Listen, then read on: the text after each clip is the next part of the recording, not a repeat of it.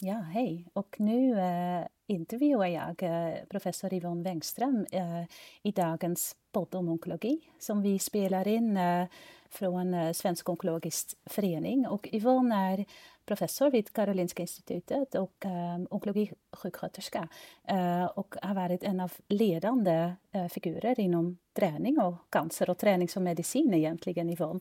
Mm, Välkommen! Tack! Roligt att du är med och eh, uh, har tagit dig tiden att, uh, att, och, och ställt upp dig eh, till, till det här intervju. Jag tänkte att börja med, med att fråga vem du är och, uh, hur, och på vilket sätt är du involverad i onkologi?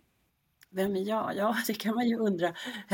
Jag är onkologisjuksköterskan som pluggade vidare och jag tror att min drivkraft kom ifrån att jag kände, jag började jobba på Radiumhemmet 1989 och så kände jag att jag väldigt gärna ville vara med och påverka egentligen utvecklingen utav vården. Och jag hade idéer, jag var ute ganska tidigt och reste och var på konferens i USA och såg hur sjuksköterskor hade andra typer av roller än vad vi hade då tidigt, eller i slutet på 80-talet och jobbade som koordinatorer och det fanns redan Nurse Navigators i USA då och jag tänkte att det där skulle ju vara roligt att ha egna mottagningar mottagningar och stödja patienter med symptom. Och jag tror att jag alltid har brunnit för symptomlindring, att hitta bra interventioner som kan lindra under tiden man går på behandling så man klarar av det bättre. Så det var nog så det började och sen insåg jag att om man ska om någon ska lyssna på en när man vill vara med och påverka och utveckla vården så måste man nog eh, lära sig att prata rätt språk. Och för mig var nyckeln att, att eh, luta mig mot forskningen, för det var ju där jag hittade min inspiration också, och le, liksom läsa artiklar och, och förstå att man, man jobbade på olika sätt och det fanns mer avancerade saker man kunde göra i interventioner för att lindra symptom, till exempel under behandling. Så att jag kände att jag måste nog lära mig forskningens språk så att uh, jag kunde prata på rätt sätt så att jag kunde vara med och förändra. Så jag tror att det var det som var, det är därifrån jag kommer liksom. Och hur, hur, hur började du, hur startade du det forskningsarbetet då? Hur började det? Ja, men det började ju egentligen med att jag eh, fick möjligheten och stödet på Radiumhemmet att eh, bli doktorand, att skissa på ett doktorandprojekt på, på eh, strålbehandlingsavdelningen där, där en, ett utökat stöd i form av en sjuksköterskeledd mottagning för att lindra symptom eh, skulle hjälpa patienterna som hade svåra symptom under strålbehandlingen. Och man får ju minnas då att 89 så var ju strålbehandlingen av en annan karaktär. Vi hade mycket mera biverkningar än vad jag, vad jag kan tycka att vi har idag. Idag har vi, har vi liksom minskat strålfält och blivit duktigare på att planera och ta hänsyn till organ och sådana saker. Så att det är inte riktigt på samma sätt som det var då. Så det fanns mycket mera hudbiverkningar, lungbiverkningar och den typen av biverkningar. Och, och den här tröttheten finns ju kvar idag. Men, men vi hade inte så mycket kunskap av vad man skulle göra göra. Så då satte jag upp en randomiserad studie. Så att jag har egentligen från början till idag bara arbetat med interventionsstudier. Det är ju inte den enklaste vägen men, men man får väldigt bra svar på vad som fungerar och inte fungerar om man, om man gör interventionsstudier som är randomiserade. Så det, det var så det började och jag fick liksom möjlighet att och plugga vidare och arbeta samtidigt och genomföra den här studien då på Radiumhemmet. Så det är jag otroligt tacksam för idag att jag fick möjligheten att göra. Och hur, hur, gick det vidare med din karriär då efter du hade disputerat? Eh? Det var faktiskt svårt för att jag tror att jag var den tredje sjuksköterskan som disputerade på Radiumhemmet. Det var Susanne Börjesson och Caroline Häggmark som var före mig och sen, sen kom nog jag om jag minns rätt och jag kan ha fel men jag tror att det var så.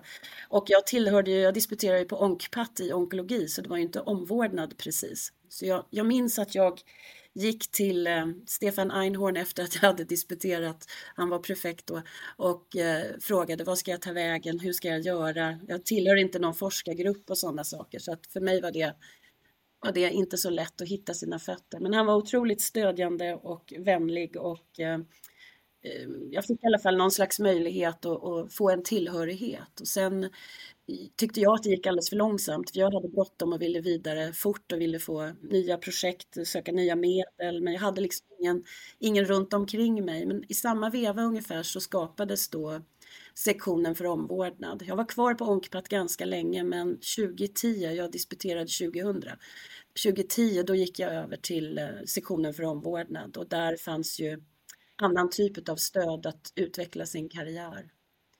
Men om man tänker på det så, så är det ju så att det finns ju totalt fem professorer i omvårdnad på Karolinska institutet. Och om man jämför det med andra andra institutioner där det finns väldigt många fler så är vi ju väldigt få som ska bära ett stort lass. Och eh, liksom dels forskningsanknyta utbildningen, bygga forskargrupper, konkurrera om anslag. Och det jag kanske tycker är intressant är att, att eh, tre av de här fem professorerna är faktiskt inom cancervård så det är ju ändå att vi har lite stöd av varandra i det arbetet men, men eh, det har varit hårt jobb tycker jag faktiskt. Men, men alltså jag tycker att det är värt det för jag brinner ju för det här. Så jag tycker att det är väldigt roligt. Men, men det låter verkligen som ett pionjärsarbete som du har gjort de senaste årtionden.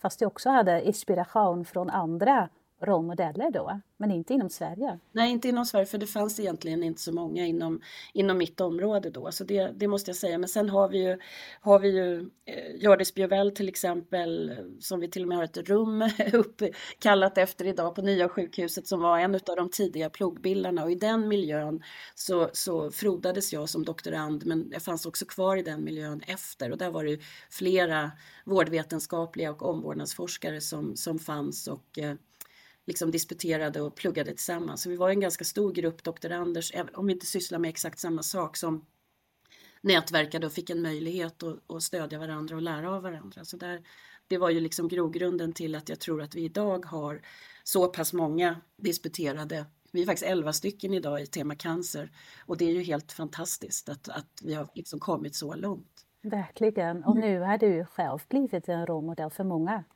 Ja, det kanske är så. Jag har inte tänkt på det, men så är det nog. Ja. Det är det absolut. Men du, du har också jobbat och forskat utomlands, eller hur? Ja, jag fick ju... Eh, jag blev docent 2008 och eh, sen gick det ganska fort. Jag hade mycket samarbeten och publicerade mycket och forskade mycket så att jag var egentligen professorskompetent några år efter det men det fanns inte finansiering eller möjlighet att få till en professur i, på KI.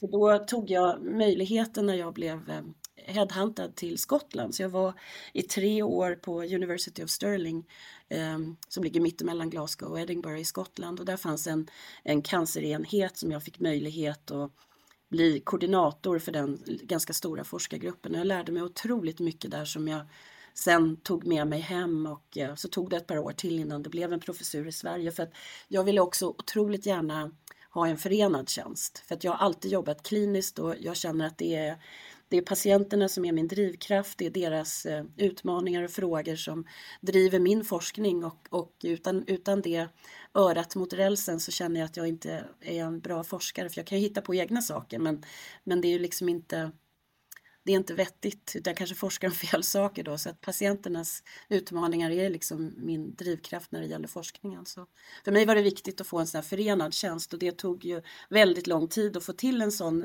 och det handlade om att jag var först så, så... För nu finns det flera av sådana ja, det... tjänster på många olika ställen. Ja, idag finns det tre på KI just för omvårdnad då. Så tre av de här professorerna av de fem har faktiskt förenade tjänster och det är otroligt roligt för det spelar väldigt stor roll tror jag.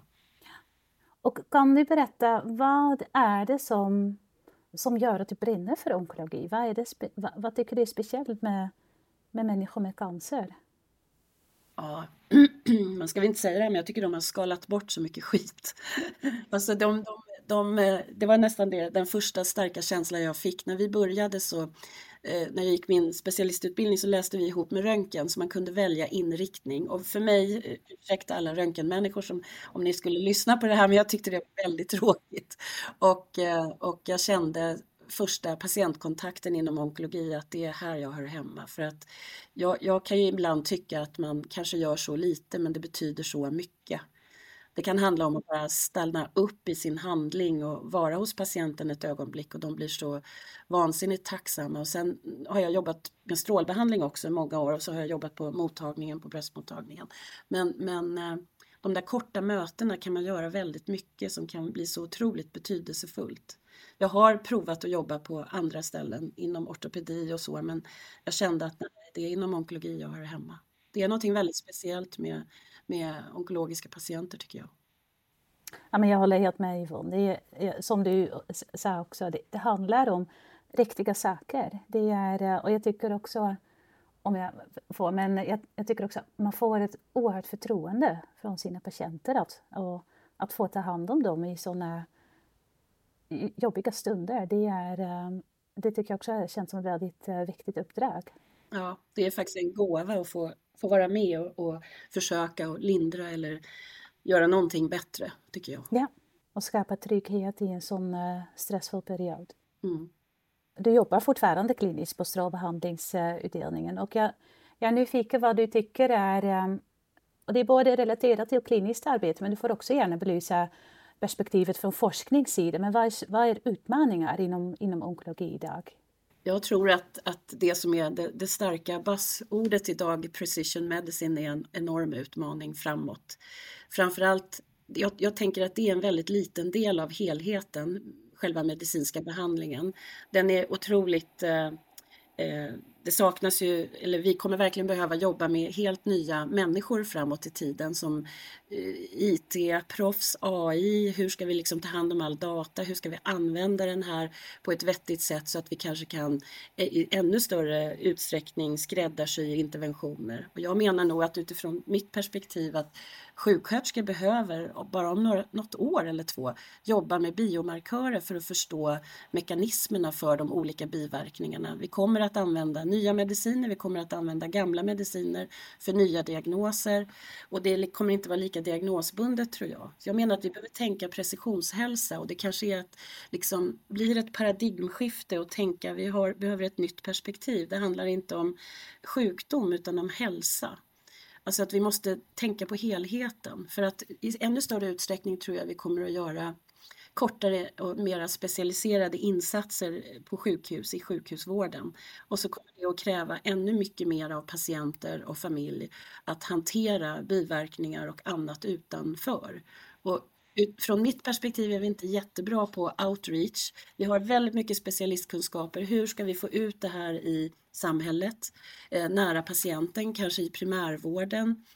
Och sen tycker jag också att vi saknar väldigt mycket kunskap själva. Jag oroar mig jättemycket för hur vi ska, hur ska vi utbilda nästa generations sjuksköterskor så att de förstår vad precisionsmedicin är och hur de förstår sin roll i precisionshälsa. Det kommer krävas nya kunskaper för att det här ska kunna implementeras, tänker jag. Det tror jag är en väldigt stor utmaning. Så vi behöver, för att verkligen kunna uppnå och bli riktigt bra på, på precisionsmedicin behöver vi fler experter utan våra klassiska vårdgivare. Och vi behöver komma närmare patienter i, i sina egna miljöer också. Och, och, och utbilda och fortbilda alla berörda. Det räcker liksom med, med läkarna, vi behöver utbilda hela teamet, tänker jag. Och vi är lite dåliga på det, utan vi, då, då sätts det, jag vet ju att redan nu finns utbildningar för läkarna och nu håller vi på att ta fram en utbildning för de sjuksköterskorna som jobbar kliniskt. Men det här måste ju in i grundutbildningen också, tänker jag. Mm. Och jobbar ni med detta också då Yvonne? Att, att ja, jag försöker. Ja. Påverka. Förlåt? Ja, en utbildning om precisionsmedicin, men det är den stora biten av precisionsmedicin det, det är ju tumörbiologi. Det är mycket bredare än, än bara tumörbiologi, men det är väl det de flesta pratar om när man pratar om precisionsmedicin. Och det är ju inte lätt att få in i en utbildning som historiskt sett inte har tagit så mycket hänsyn till sådana saker. Nej. Och jag tänker att om vi inte förstår vad, vad det är så börjar det finnas ganska mycket, eller inte ganska mycket, men det finns nu lite begynnande vårdforskning och omvårdnadsforskning om vad, vad blir sjuksköterskans perspektiv och ansvarsområde i det här? För att när vi nu börjar kunna ta, kartlägga gener på ett helt annat sätt så kommer vi kanske också hitta andra sjukdomar. Hur ska vi som sjuksköterskor stödja patienten i att fatta ett informerat beslut? Vi måste ju precis som vi gör idag, fortsätta att fylla på informationen ifrån läkaren och, och, hjälpa dem och förstå vissa delar som de kanske inte har förstått. Så det blir, det blir också väldigt mycket etiskt i det här. Ska man ta det här provet, vad kan man få reda på, hur ska man hantera det? Och det tänker jag är ju en del av sjuksköterskans roll också, att stötta patienten i det här. Så därför menar jag nog att teamet behöver tillsammans en ordentlig utbildning och också fundera hur vi ska arbeta på ett bra sätt med det här. Och därför räcker det inte att prata precisionsmedicin, det måste vara precisionshälsa. För det är helheten vi behöver ta ställning till. menar inte att sjuksköterskor behöver bli superexperter på precisionsmedicin, men man måste förstå hur man kan använda de verktygen för att se till att de interventioner vi gör för att lindra biverkningar faktiskt är effektiva. Ja, det är intressant och komplext men urviktigt. Och, och inte bara tycker jag med utbildning men också med fortbildning. För det, för det är inte, man är inte klar när man har avslutat sin grundutbildning. Det är ju ett pågående utbildningsengagemang egentligen som man ska ha som sjukvårdspersonal. Det gäller oss alla. Absolut, absolut. Och vi har liksom inte något system egentligen som det finns i andra länder för att man kanske måste eh, liksom läsa in x antal poäng varje termin. Och egentligen tror jag man har sin legitimation forever och, och man kanske skulle behöva fylla på regelbundet för saker händer ju i, i verksamheten. Liksom. Hur, du, du pratar om precisionshälsa och du forskar ju mycket om, om träning, så precisionsträning. Kan du berätta lite om det? Ja, det började väl egentligen 2010, när jag, ja, lite tidigare, men 2010 började jag formera tankarna. Jag började när jag jobbade kliniskt och jobbade på bröstmottagningen få väldigt mycket frågor av patienterna. Hur ska man träna? Kan man träna? Och jag kände att jag inte var riktigt påläst. Jag började läsa på inom området för att kunna be, ge bättre råd. Och sen insåg jag att det här är en ganska ny vetenskap för första randomiserade studien publicerades 1989 och idag finns ju 900 studier som är randomiserade så med mer än 50 000 cancerpatienter har, har gjort det här så idag tycker jag att vi har evidens men då hade vi inte riktigt det. Sen identifierar jag ett kunskapsgap där man inte egentligen visste hur intensivt ska man träna för att få bästa effekten och egentligen var det det som var forskningsfrågan som drev mig och utveckla arbetet med OptiTrain-studien som är vår första studie som vi då fick finansierad 2012 med första anslaget och sen 2013 från Cancerfonden. Så den har ju rullat på och där håller vi på att analysera eh, femårsdata nu och det är den, en av de längre uppföljningarna på de här studierna. Vi är väldigt nyfikna nu och se om vi fortfarande har effekt så här lång tid efteråt. Men den, och då testade vi olika sätt för att för att, intensitet för att för, försöka få svar på den frågan och det fick vi. Så idag vet vi att hur man ska träna under pågående behandling, att det går att träna högintensivt och, och det har nu drivit oss framåt. Så idag har vi fem studier som rullar som är randomiserade som är jag har ju byggt ett nätverk nu för att jag är ju onkologisjuksköterska och kan ju inte molekylärbiologi och, och andra aspekter utav och fysiologi så som, så som krävs i de här studierna. Så vi har byggt ett jättefint samarbete med olika forskare med olika kunskaper och nu har vi, fick vi då i, vid årsskiftet vårt andra EU-anslag så nu kommer ju en, en ny ganska stor studie. Och sen så har vi ju ett samarbete med Jana och där du också är med Renske och, och, och jobbar NeoAct-studien som är, ja det finns ingen studie som är så stor i Europa som ska ha med så många deltagare som vi ska ha i den. Det är ju galet men spännande. Ja, ja. Och vad, um, du har träffat många av de här kvinnorna som var med i dina träningsstudier. Vad är det som du själv har observerat? Vad, vad har du tagit med dig som viktigaste fynd? Ja, det här är nog det roligaste jag har gjort i hela mitt liv känner jag verkligen. Den här forskningen är helt fantastisk för att man får så otroligt mycket tillbaka. Det starkaste för mig har varit den studien där vi precis nu har rekryterat klart och den stängs i februari nästa år.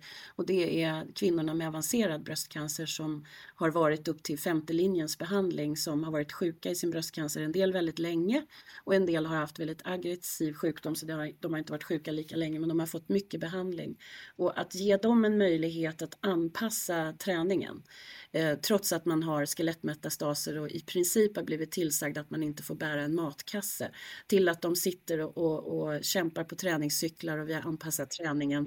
Och, och ge dem livet tillbaka, för det är det de uttrycker och det är ju en helt magisk känsla att, att få vara med och få göra det på sin arbetstid. Det är ju helt galet. Så det, det ger mig otroligt mycket glädje och alla i forskargruppen också. Det är så härligt att se patienterna som, som mår så bra och att det inte handlar om sjukdomen utan de är hos oss av en annan orsak och det handlar om hälsa och att må bra. Jag, jag menar nog att träning är medicin också.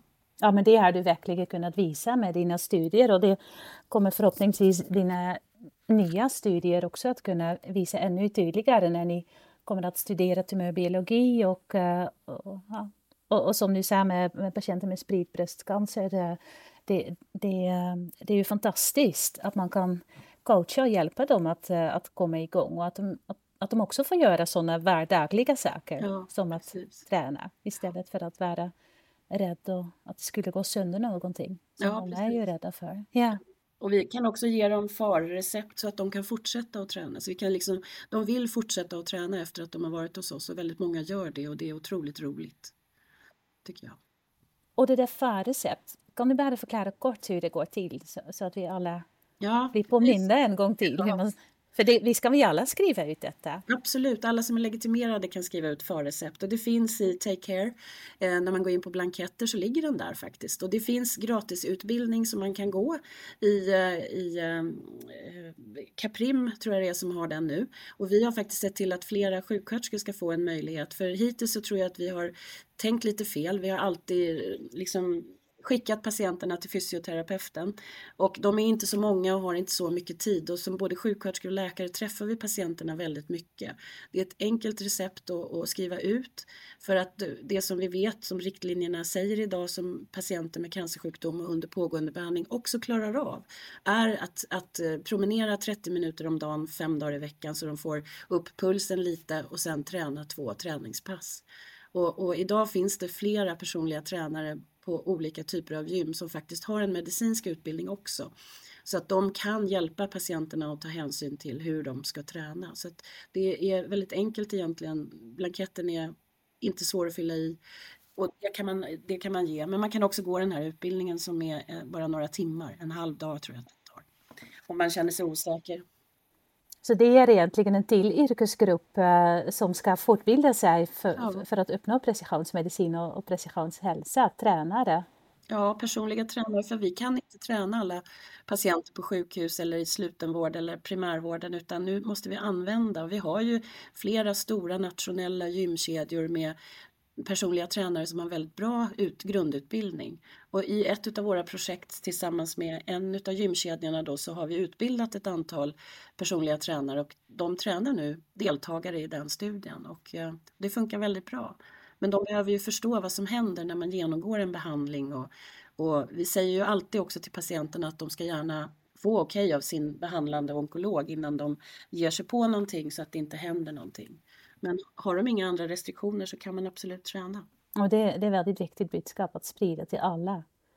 Så, som avslutande fråga vill jag fråga dig, hur tycker du, eller hur ser du att onkologin kommer att förändra inom de närmaste åren? Vi, vi pratade ju redan kort om detta, men vad blir konkreta förändringar eller utvecklingar tror du?